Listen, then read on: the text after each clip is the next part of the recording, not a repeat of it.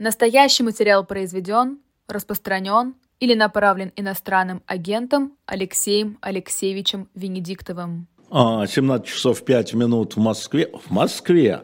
Здравствуйте, я Алексей Венедиктов, я у микрофона в Москве.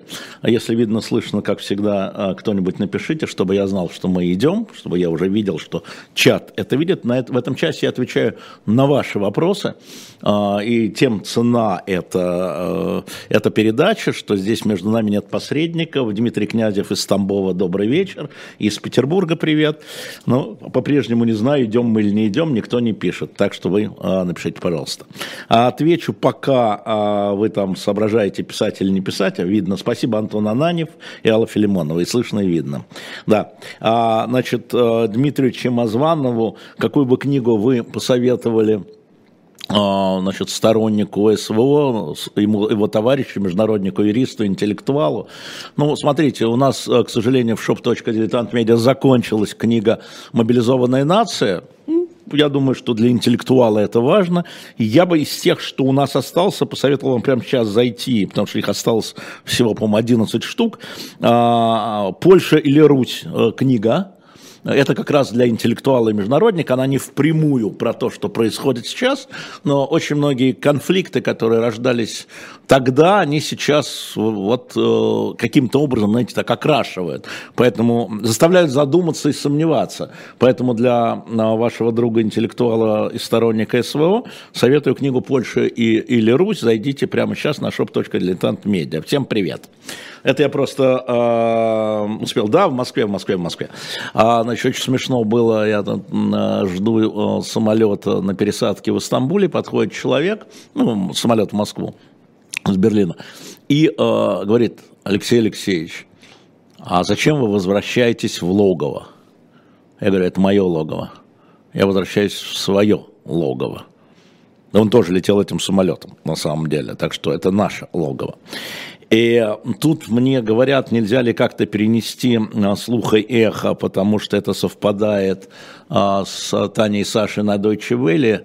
Смотрите, мы, конечно, специально не оговаривали, но мы с Таней и Сашей стараемся развести аудиторию, но Deutsche Welle сам себе голова, и в связи с переменой времени они попали на эфир «Слухай Эхо». Потом изменится опять, что называется, температурный режим, и я вернусь, в смысле, они отойдут, а я вернусь. Но я никуда переносить не буду. Еще раз, это не какая-то зловредность со стороны Саши Стани, это компания-работодатель так поставила время, но время потом пришло европейское, на час сдвинулся, попал. Ничего сделать не могу. Так, давайте мы перейдем к чату теперь. Привет, Кисловодск, привет, Париж. Так, ну давайте вопросы. Значит, естественно, был вопрос про дождь. Так, сейчас еще один вопрос запишу, чтобы не терять. Значит, был вопрос про дождь. Ну, моя позиция была с первого дня известна. По этому поводу сейчас надо немножко всем остыть. И, на мой взгляд, нужно разруливать ситуацию. Разруление ситуации заключается в том, что дождь должен вернуться к зрителям.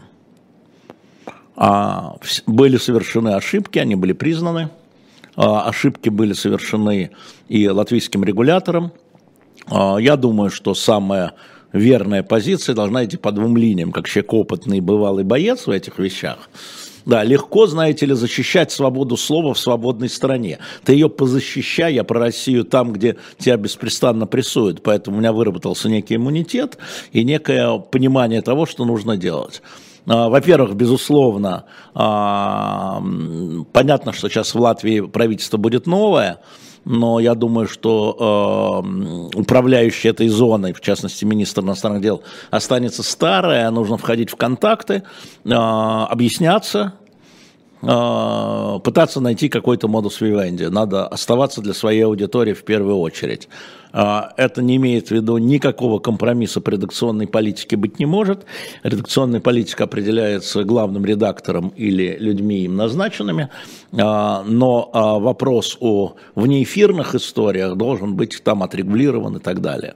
Одной из главных вещей, главных причин этой ошибки, с моей точки зрения, заключается в том, что журналист Алексей Крастылев говорил от имени канала, что вообще недопустимо. Значит, есть опыт других медиа, в частности «Эхо», о том, что от имени канала может выступать только и говорить о редакционной политике канала, говорить «мы», может только главный редактор или лицо им уполномоченное и назначенное. Значит, когда любой журналист, «Эхо», представьте себе, там Алексей Нарышкин, Алексей Осин, Ирина Воробьева, все время говорили бы «мы», у вас бы началась бы дикая головная боль. Нет, когда я, как главный редактор, говорю, что сейчас я выступаю от имени, и говорю о редакционной, от имени радиостанции, от имени СМИ. Значит, вот это была, на мой взгляд, главная такой шип, который торчал.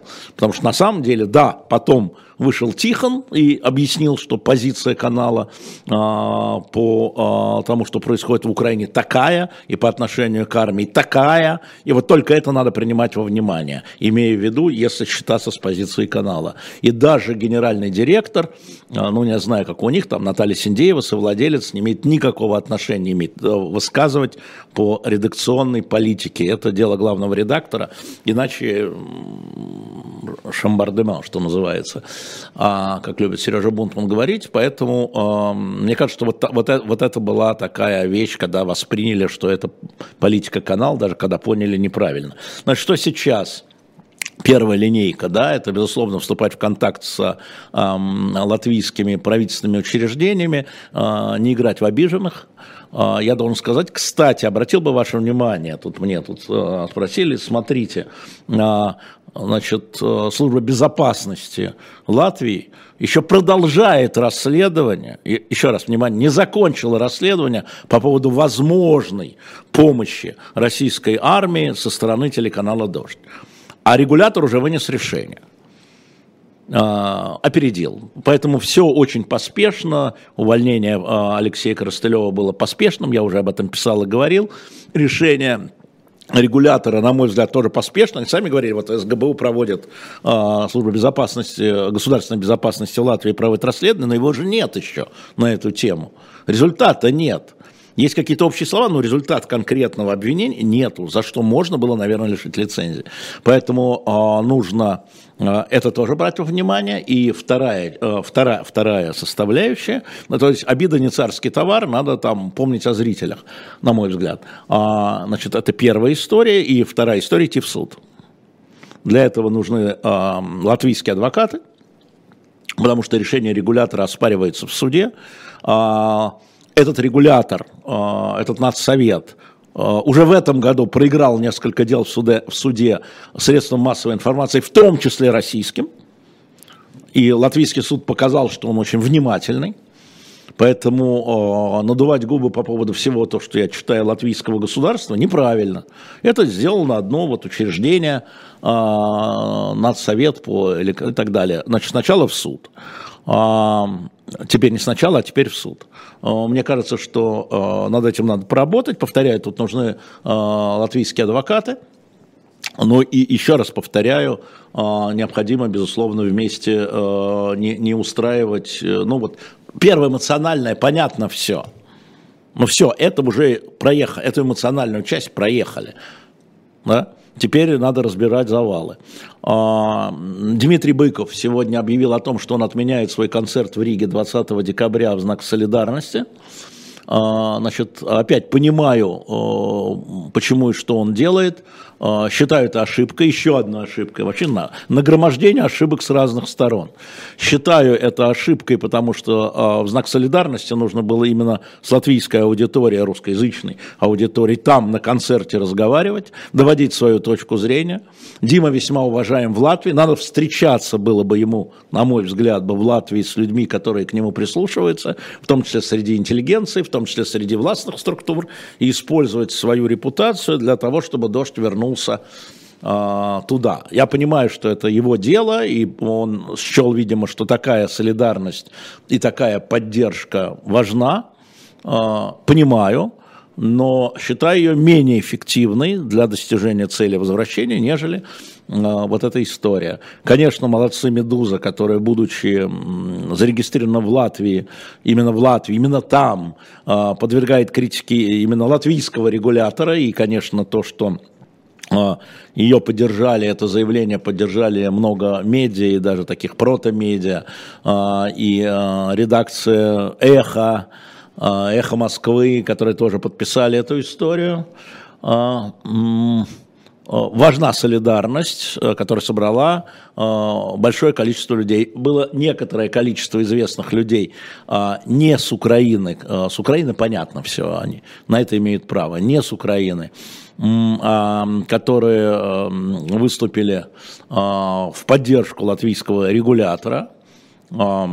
Я сейчас не буду, повторяю, говорить, как это воспринимали украинцы. Наталья Синдеева очень точно определила, что для украинцев это очень болезненная история. Но есть люди, которые на этом хейтят и наживают политический капитал. Ну, их позиции публичные, поэтому мы про них теперь узнаем больше. И вы узнаете больше. Там мне пишут люди, как я разочарован в Фейгине. Я вам что-то другое говорил? Понятно же, что надо этим людям уменьшать противодействие войне, уменьшать влияние «Дождя», сокращать влияние антивоенного канала в Европе, естественно, в Европе, не в России, в России они уже все сократили, что могли. Просто обратите на это внимание, делайте собственные выводы. Вот что я хотел бы добавить по «Дождю». Да, Гонопольский переворот – это украинская история, ребят, еще раз. Да, украинцы имеют право, и жители Украины имеют право намного большее, чем наблюдатели из других мест. Так, доброго здравия, приятно видеть в Москве, спасибо. О признании, признала ошибку увольнения Алексея Крастылева, призвала вернуться. А я что-то другое сказал? Я говорю, на ошибки нагромоздились одно за другим. Вы слышите, что я говорю? А ошибкой было журналиста высказываться от имени канала. Ну, ребят, ну вы хотя бы слушайте, что я говорю. Вы сами с собой, что ли, разговариваете? Так, надо ли утвердить, это что у меня улетает? Насколько вероятен рост раскола между странами Балтии, Польши и Старой Европы с точки зрения демократических ценностей, как плюрализм свобод? Смотрите, все развивается. Некоторые страны пришли к этому сравнительно недавно. У Латвии, в частности, был 50-летний перерыв в этих свободах не по ее вине, да, потому что ее аннексировал Советский Союз, где не было, конечно, никакой свободы слова и прессы. И поэтому, естественно, родовые пятна существуют во многих странах. Есть, бывают вопросы к тем, у кого первая поправка.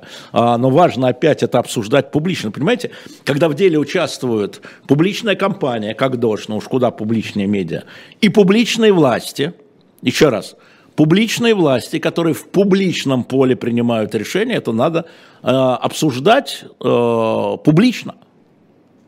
Вот и все. И нет никаких ограничений, на мой взгляд. Артур Медведев, почему нет никаких оправданий или объяснений от Крастылева? Ну как нет? Артур, ну даже я, будучи там в далекой, скажем так, провинции немецкой на юге, в Баден-Вюртемберге, я читал его объяснение в его Фейсбуке, зайдите, наберите Артём Костылев и прочитайте, как-то нет, когда есть. Ну и естественно, нам нужно помогать зрителям получать каналы, я писал об этом Кате, я писал об этом Наташе, что если нужно будет канал «Живого гвоздя» для того, чтобы дойти до тех зрителей, которые, может быть, они потеряют, мы и будет. Да? Так, что-то глупости пишут мне, честно говоря. Там еще про нее. Слушайте, еще раз, вы взрослые люди, даже не взрослые, может быть, здесь есть. Александр пишет, российская СМИ обязана работать в России. Кем обязана? Кем обязана? Российская СМИ это кто? Это чья лицензия, чье юридическое лицо? Или чьи журналисты имеют паспорта? Ну что вы говорите? Ну что вы лозунги здесь мне кидаете? Ну с лозунгами в другое место. Так, автограф. Ну, про комикс чуть позже, почему отдельно. Почему из плашки пропало про то, что ФБК считает вас разжигателем войны, Марата Зыванова? Почему из плашки пропало? Стоит уехать, из плашки что-то пропало? Украли, сволочи. Как там сказал Герасченко, так, отведите детей, Отведите детей, как Герасченко в прямом эфире, глава Центробанка, когда я его спросил про пенсию, сказал, спиздили, блядь. Вот, извините, ради бога, можете запикать, если хотите, но это так. Андрей, 46 лет, спросите у Тихона и Катя, правда ли, что прибыли к регулятору на переговоры без переводчика. Я эту историю хорошо знаю и уже спрашивал, совершенно не обязательно, Андрей, мне это говорить. Значит, история это октябрьская, а не сейчас. Значит, до октября месяца было уговорено, как только они переехали, что переговоры с регулятором ведутся на русском. Согласились стороны. В очередной раз в октябре, когда они пришли, это еще до этого концерта, им сказали, нет, мы будем теперь разговаривать с вами только по латышскому. А где сейчас взять? Вот они пришли, а где взять? А нас это не касается. Ну, вот так бывает, да? Да, наверное, это ошибка, наверное, ходить надо на будущее, ходите всюду там с переводчиком.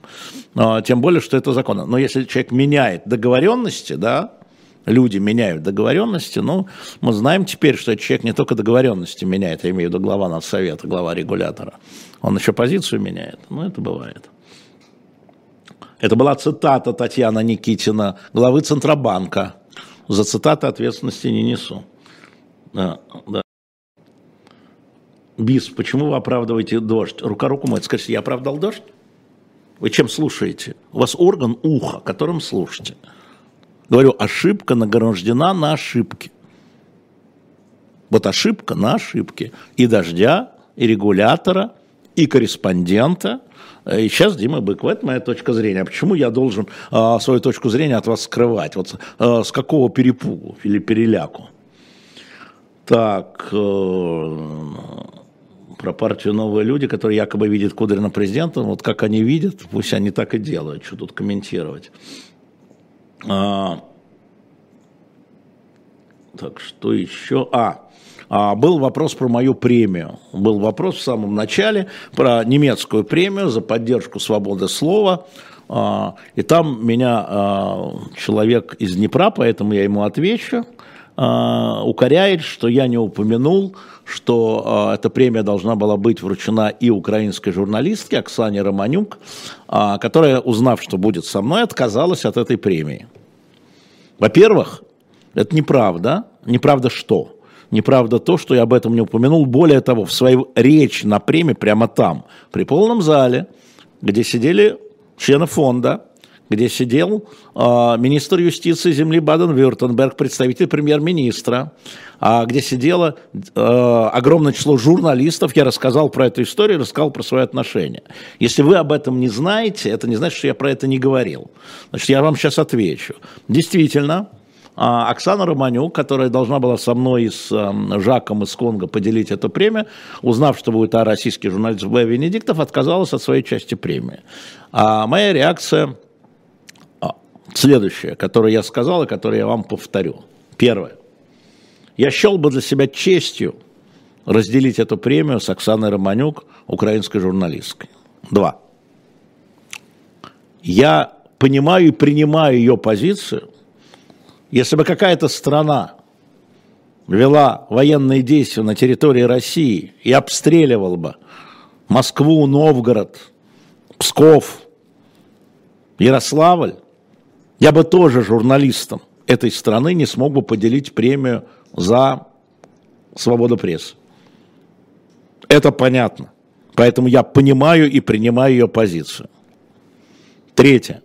И хотя я считаю несправедливыми те вещи, которые она как бы объясняла и пишет, сейчас требовать от украинцев справедливости по отношению к россиянам невозможно. Это неправильно. Кто я такой, чтобы от украинцев, которые находятся под обстрелами моей армии, армии моей страны, требовать справедливости? Я могу только извиняться и просить прощения. Вот какая моя позиция по этому поводу. Она была публичной, зал встал и хлопал. Понятно почему. Потому что она единственная человечески понятная. Но тем не менее, я считаю, что эта премия заслужена нами, мной. И об этом говорилось там разными интересными людьми. Еще раз повторю, легко быть журналистом, где свобода слова естественна. А там, где одно за другим медиа закрывают, бороться за свободу слова тяжеловато. Пускать, как там было сказано, он пускал Навального в свой эфир, когда Навальному всюду были закрыты входы. Да, но это же естественно. Но сейчас это воспринимается как мужество. Ну и отлично. И будет вот так. И повторяю нашу с вами любимую присказку, друзья мои. У меня нет для вас двух текстов. Что я говорил там, что я говорю моим друзьям, украинцам, тем, кто мои друзья. То, что я говорю публично здесь, это одни и те же слова. Так и будет. Я не говорю отдельно что-то там, а отдельно что-то здесь.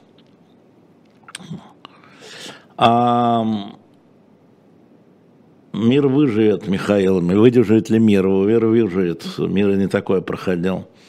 Вот Вика Зу пишет, я из Украины и поддерживаю дождь. Они с первых дней против войны. Верно? Верно. Странник пишет, Явлинский планируется в эфире до конца года. Да, в эту субботу в 13 время место изменить нельзя. Мы договорились с Григорием Алексеевичем, что он придет к нам в студию.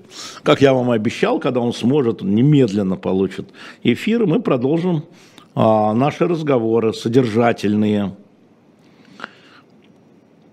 А разве слова «моя армия» не были одним из обвинений регуляторов Латвии Крастылева? Нет, Михалыч, он этого не говорил. Возьмите, перечитайте. Возникло много легенд. Он не говорил «наша армия», он не говорил «моя армия». Он этого не говорил. Поэтому в суд.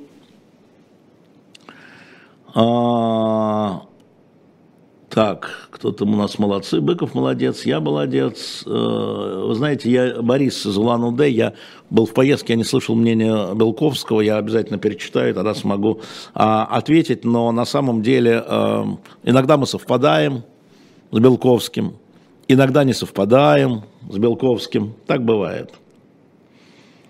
Значит, если Синдеева за возвращение, а Тихон против, то чью сторону вы займете?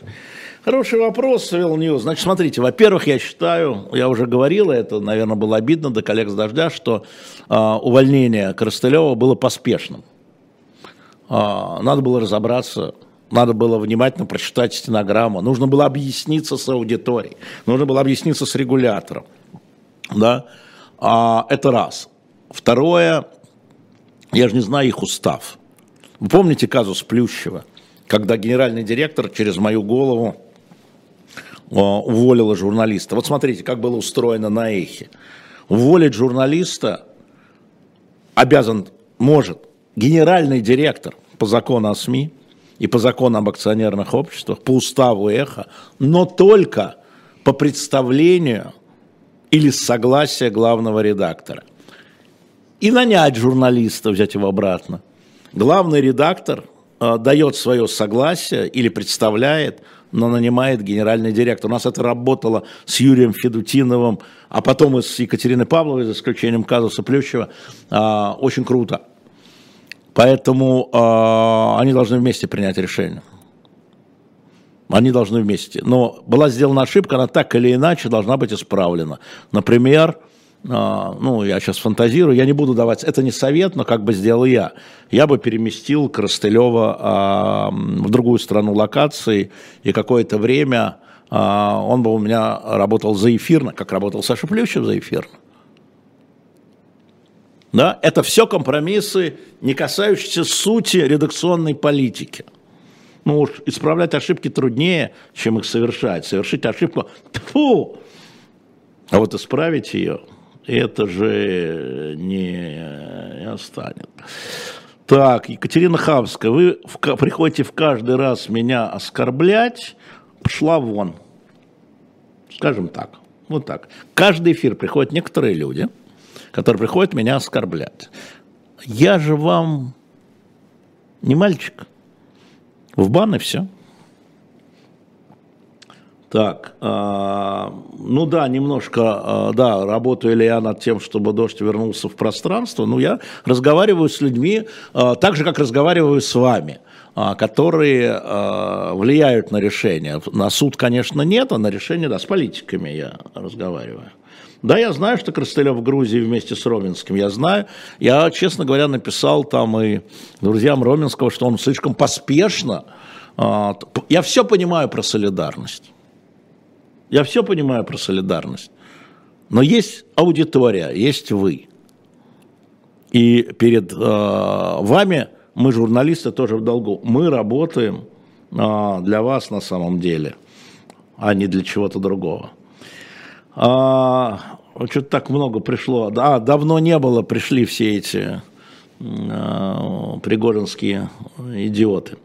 Нет, Андрей Печенев, 50 лет Курск. Я не слежу за опусами Аркадия Бабченко. Иногда мне кто-то их ретвитит. Иногда это интересно, иногда это правильно, иногда это забавно, иногда это тошнотворно.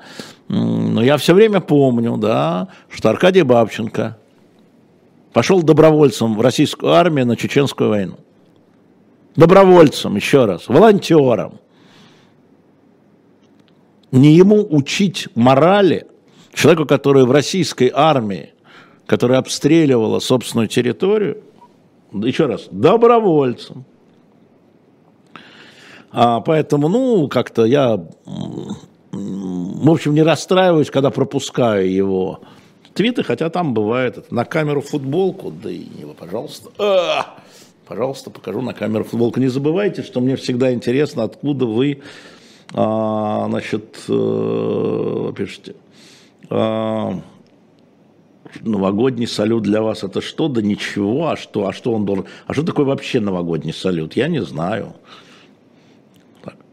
Я хочу вам вот. Крастылев извинился, это неправда. Это неправда. Очень много неправды здесь. Что Крастылев говорил наша армия или наши мальчики в эфире, что он не извинялся, что он не писал. Это неправда, и это все неправда. И от того, что вы говорите эту неправду, она правда не станет. Может быть, вы что-то пропустили. Ну, хорошо, тогда спрашивайте. Не утверждайте, а спрашивайте. Так. Тут Бабченко обсуждает, неинтересно.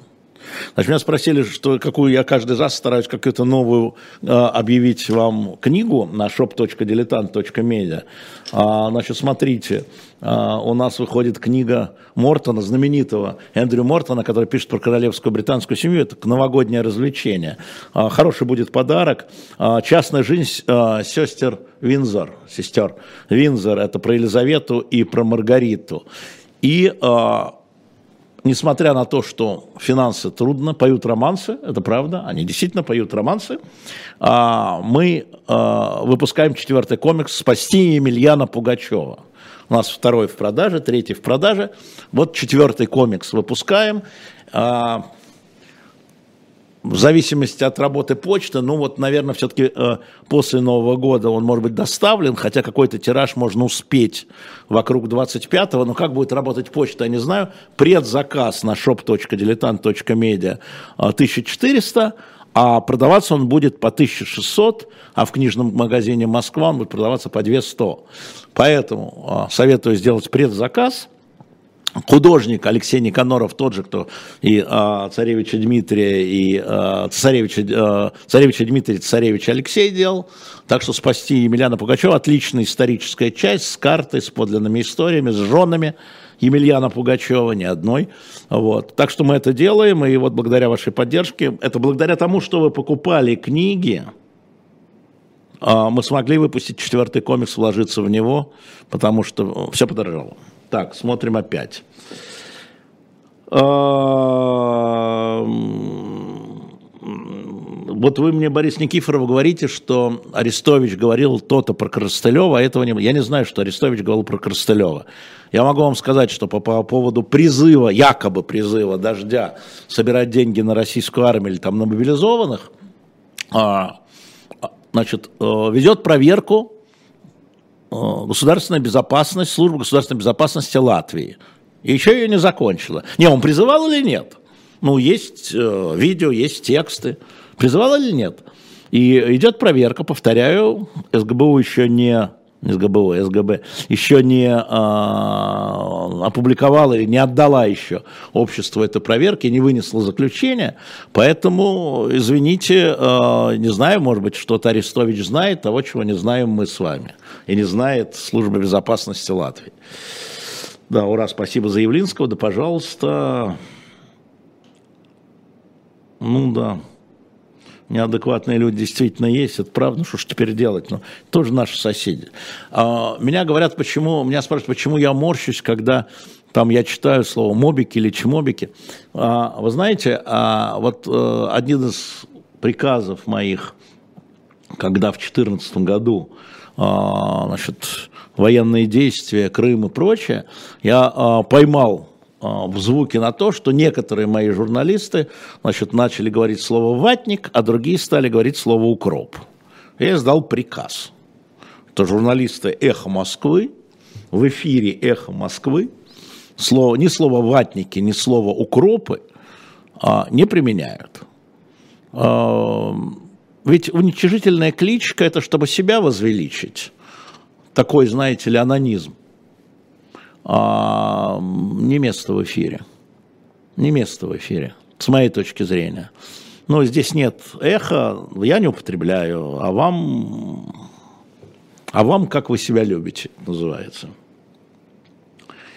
Уклоняется Юдин от эфира «Живого гвоздя», ничего не могу сказать. Да, Марина, не призывал, да, я знаю. Ну, скажем так, у меня нет таких сведений. Я посмотрел Крастылевские предыдущие эфиры, этот эфир. Но прежде чем прийти к вам, я же должен что-то там посмотреть. Посмотрел. Нет там этого, нет таких призывов.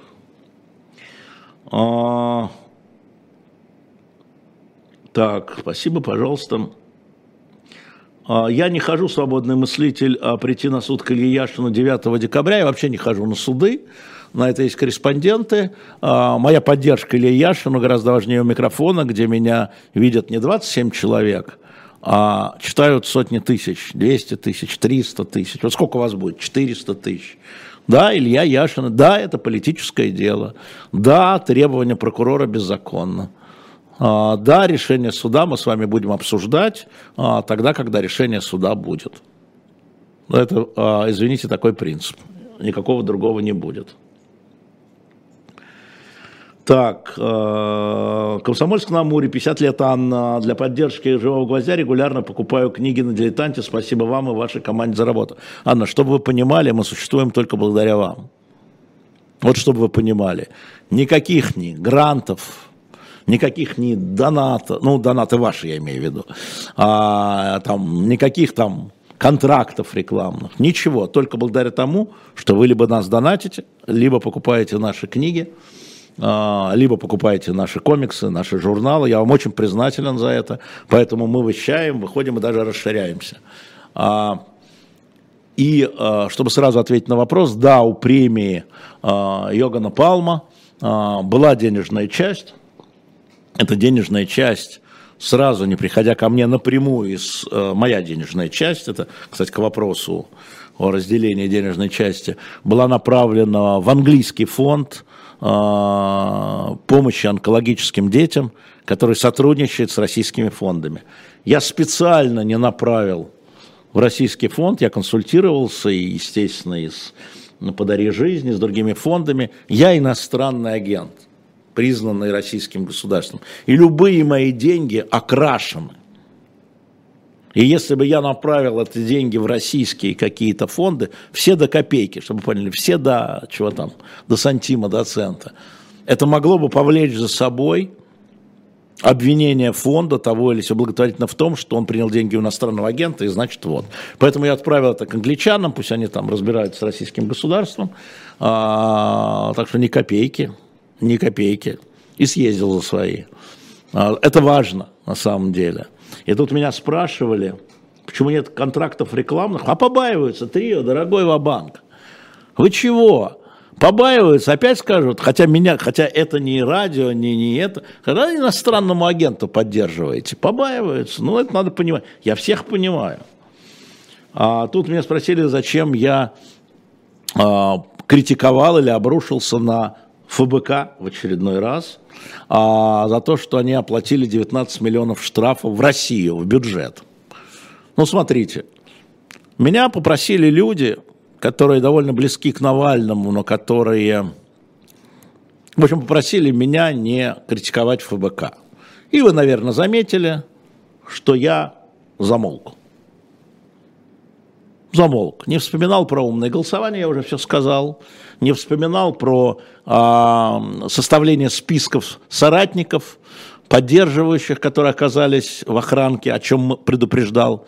Не вспоминал о том, каким образом Навальный оказался в России, а я уверен, что его заманивали сюда. Я замолк. До тех пор, пока господин Албуров или Албуров наехал на мою премию. Ну хорошо, получи обратку. Вы заявляете о том, что ФБК, признана в России экстремистской, оплатила штрафы в российский бюджет, на армию, что ли? Вот это ничего, но самое главное не то, что вы в российский бюджет оплатили, а то, что вы об этом заявляете, тем самым вы, которые признаны экстремистской организацией, подставляете тех, за кого вы оплатили. Очередной список. Теперь этих людей, за которых вы оплатили, в России могут привлечь за сотрудничество с экстремистской организацией. Мозги есть, Албуров? Вот почему, вот в чем дело. Вот какая история. Соображать надо, немножко хотя бы. Ладно, тихо заплатили какими-то путями, которые помогли людям, да, закрыть эти штрафы аккуратно. Нет, надо об этом написать. Вот мы 19 миллионов отдали. Каким словом это можно назвать? Кроме как, каким я назвал. Вот и все. Этот кейс должен быть всем понятен. Так, будут ли преследованы тех, кто поддерживает иностранных агентов? Татьяна, что такое преследование? Вот финансово будут, конечно, потому что автоматически токсичность, она распространяется. Если вы поддерживаете там того или иного деньгами или материально, ну да, по закону. Так, это будто я, видимо, что-то пропустил. Я уже ответил Кристи по поводу вещания «Дождя». Уже пора бы успокоиться всем нам, да, иначе перевести все это в правовую процедуру и в процедуру объяснений. Спасибо за интервью, Илье, да, пожалуйста. Ребят, я вначале про «Дождь» говорил. Саня Шпион, я не читал Невзорова по поводу «Дождя», поэтому ничего не могу. Я не могу комментировать то, что я не читал. Алексис Грави, Санкт-Петербург. Считаете ли вы словоблудие Крастылева смертный грех или просто тяжкий? Но если это смертный грех, нам всем за вот такие вещи уже давно пора лечь. Да нет, конечно. Я не знаю, Кирилл, позицию Невзорова по «Дождю», честно говоря, не наблюдаю за этим. Во мне пишут, ну вы подонок, в чем? В том, что я задаю людей, называю их, что они сотрудничают, или что эти люди называют, что они сотрудничают с теми, кого российская власть признала экстремистом, подводят под тюрьму. Вы вдумайтесь на секунду, если вы в России. Вдумайтесь на секунду. Так... Когда примерно выйдет книга Евгения Родина «Иностранного агента». Настя, вы знаете, я собирался на прошлой неделе, но вот у меня с этой премией случилось приключение, в смысле, что пришлось поехать. Я собирался на прошлой неделе поехать к Евгению Вадимовичу, значит, книга должна выйти «Иностранного агента» объявленного, то есть она будет вот такая, но мы, конечно же, поможем в ее распространении в продаже, конечно же. Кстати, меня спрашивали про Шевчука, и мы провели эксперимент, Шевчук передал нам 10 винильных дисков за... Вот мы ее продали за 24 минуты, и деньги ушли ему, и мы передал 150 CD-дисков, мы их тоже продали, по-моему, за сутки. Так что мы ждем новый диск Юрия Ильянча, ну и старый, и готовый, и так далее. Татьяна Петровна, Самара. Наша армия говорили ранее в другом эфире. Что такое говорили? Кто говорил? Крастылев? Дедко? Кто говорил? В каком эфире? Пришлите ссылку, дайте я посмотрю. Давайте выполним работу службы безопасности Латвии. Зачем вы хотели захватить Рейхстаг? Здание красивое, Баба-Яга. Недавно был. В общем, красивое здание. Оно сделано после вот этого. Оно сделанное здание. Но вообще, ну что, ну... Косневзли на российских журналистах читали, он Ледеди читал. Леонид Борисович, как бы это сказать, не прав. Но он имеет право на свою ошибочную точку зрения. Человек издалека давно смотрит, оторвался. Вообще российские журналисты какие-то. Но он многим помогает, надо отметить, российским журналистам в Европе. Он тоже их имеет в виду. Финансово помогает. Правильно делает, спасибо ему за это. Кстати, без шуток и без иронии. Спасибо ему за это. Но он ошибается. Оптика другая, оптика оттуда другая. Особенно, когда там давно. И это не вина, а беда. Ну, есть люди, которые, да, специально вставляют стекляшки себе. Такое тоже бывает. Как вам памятник шахтерам и почему сейчас Сочи-3, Дим, я даже не понимаю, о чем вы, извините. Есть ли возможность покупать книги и журнал на условиях самовыза? Есть. Так, тут начинают ставить... Крастылев просто болен имперским сознанием, как и все другие россияне. Ну, вот человек ставит диагноз по Твиттеру, так бывает. А вы больны провинциальным сознанием, что ли? Я не очень понимаю. Где почитать постановление суда по МФ-17? Знаете, надо посмотреть. Я что-то тоже пока ездил, пропустил. Вот. Да. Значит, еще раз. Послушайте. Тот, кто будет здесь оскорблять меня, будет забанен либо сейчас, либо после эфира. И не сможет не писать комментарий ни к какому эфиру «Живого гвоздя». И не только меня. Я смотрю другие эфиры, смотрю чаты. Да. Вы свои приемчики у Соловьева и Красовского бросьте. Сюда не за этим приходят. Да, Феликс Тринидад отвечал, что не было такого. Ну, наверное. Как вы относитесь к Гордону? Вот смотрите ныне. Нина, сегодня или вчера, уже не помню, все слилось, я ночью прилетел. Гордон написал, что Крастылев говорил там «наши мальчики», имея в виду армию. Это неправда. И я написал ему, не ему, а публично, он написал публично, ответил публично. Это неправда, не надо Дмитрию Гордону говорить неправду. Мнение может быть любое, но не надо цитировать Крастылева, чего он не говорил. Это неправда, но вот так и отношусь. Вот не понимаю вопрос, прекрасное интервью, это угроза, я не понимаю вопрос. Татьяна, я не готова говорить о сочувствии, Татьяна из Москвы, 29. Я не готова говорить о сочувствии и несочувствии. Это речь такая, штука такая индивидуальная. Но вы знаете, вот пока все это идет, я говорю, украинцы, вот те, кто находится под нашими бомбами, моими, имеют право на любые резкие высказывания, с моей точки зрения. И не надо ждать от них взвешенности, справедливости, это все потом. Это надо принимать и говорить, ну вот так, да.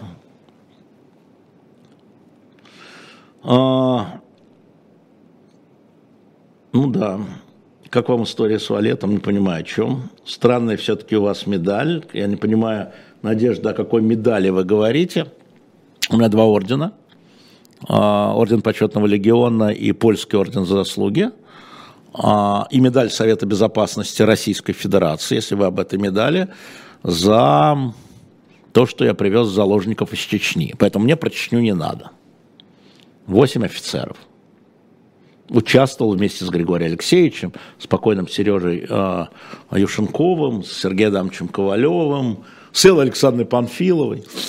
Вот. Привезли 8 офицеров, которые сидели в яме до сих пор. Угу. А какие еще медали у меня? Я не знаю. Пока нет других. Так, Ирина Осипова, мы вправе высказывание не слушать.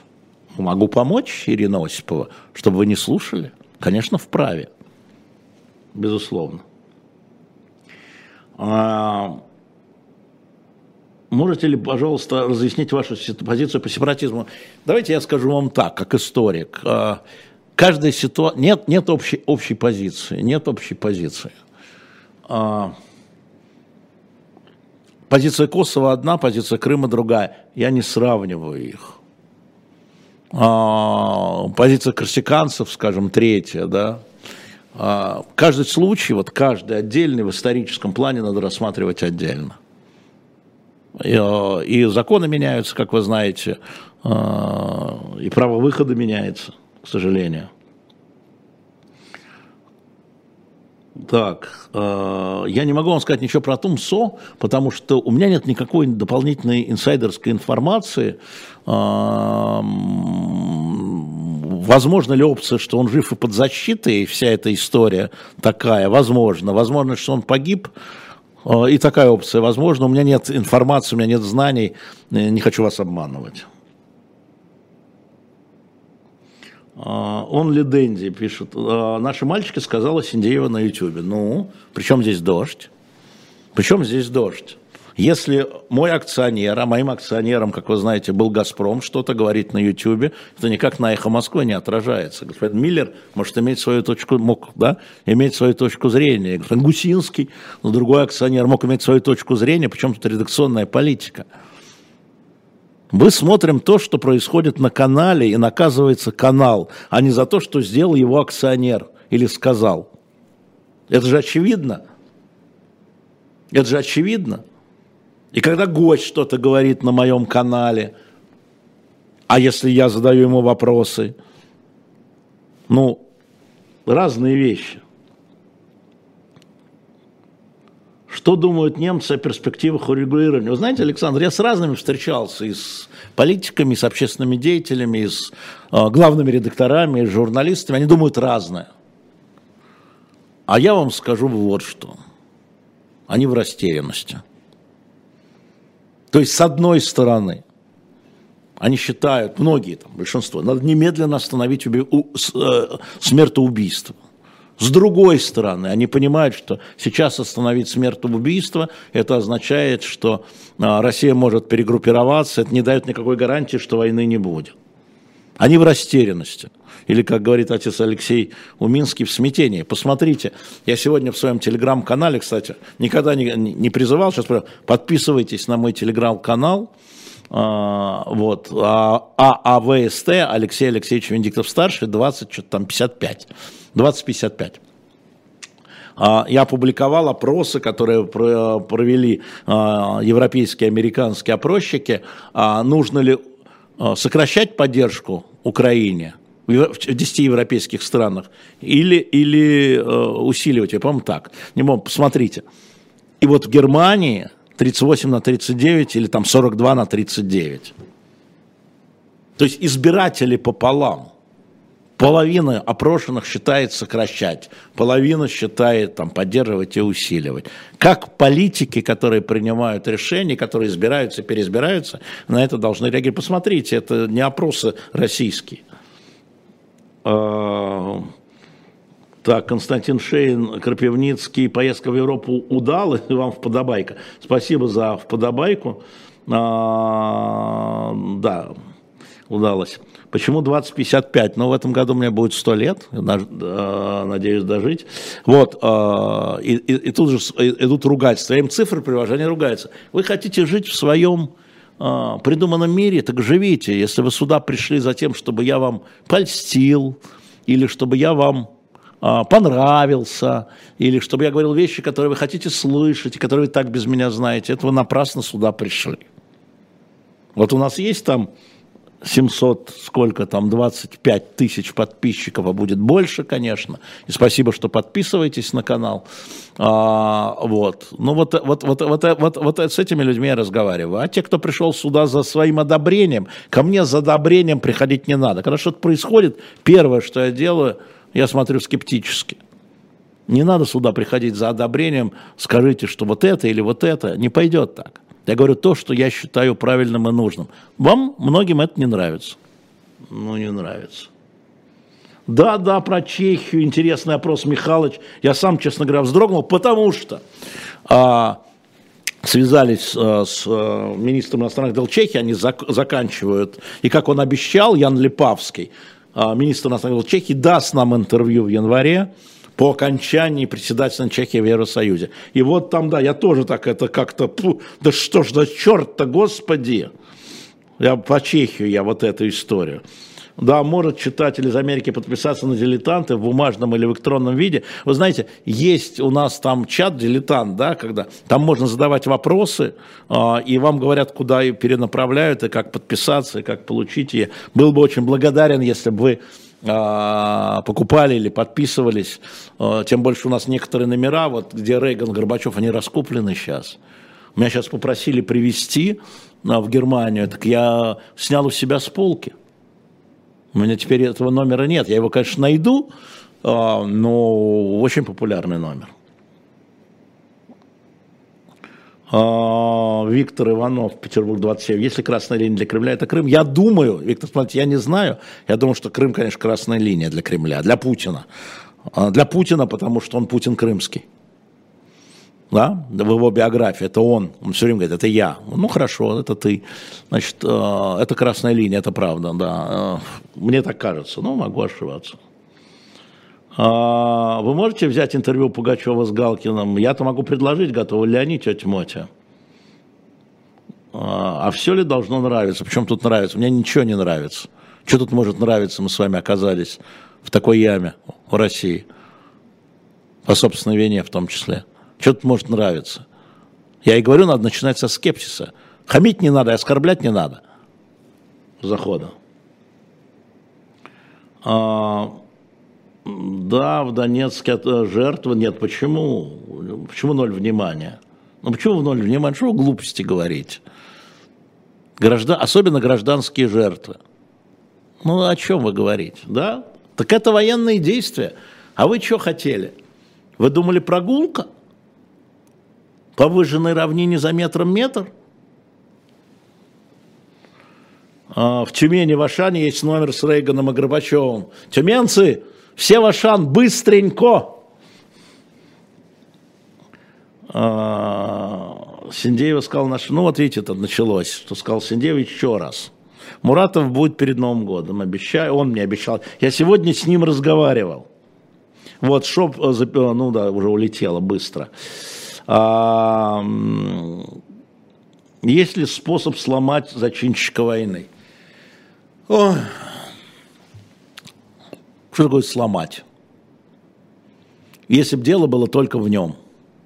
Что такое сломать? Переубедить нет. Вот нет. Вот нет и все. Так. Ну, началось. Сербы, нагайцы. Андрей, что делать с адекватным людям, которые в ужасе от происходящего, как изменить реальность в РФ? Я уже говорил, повторю вам.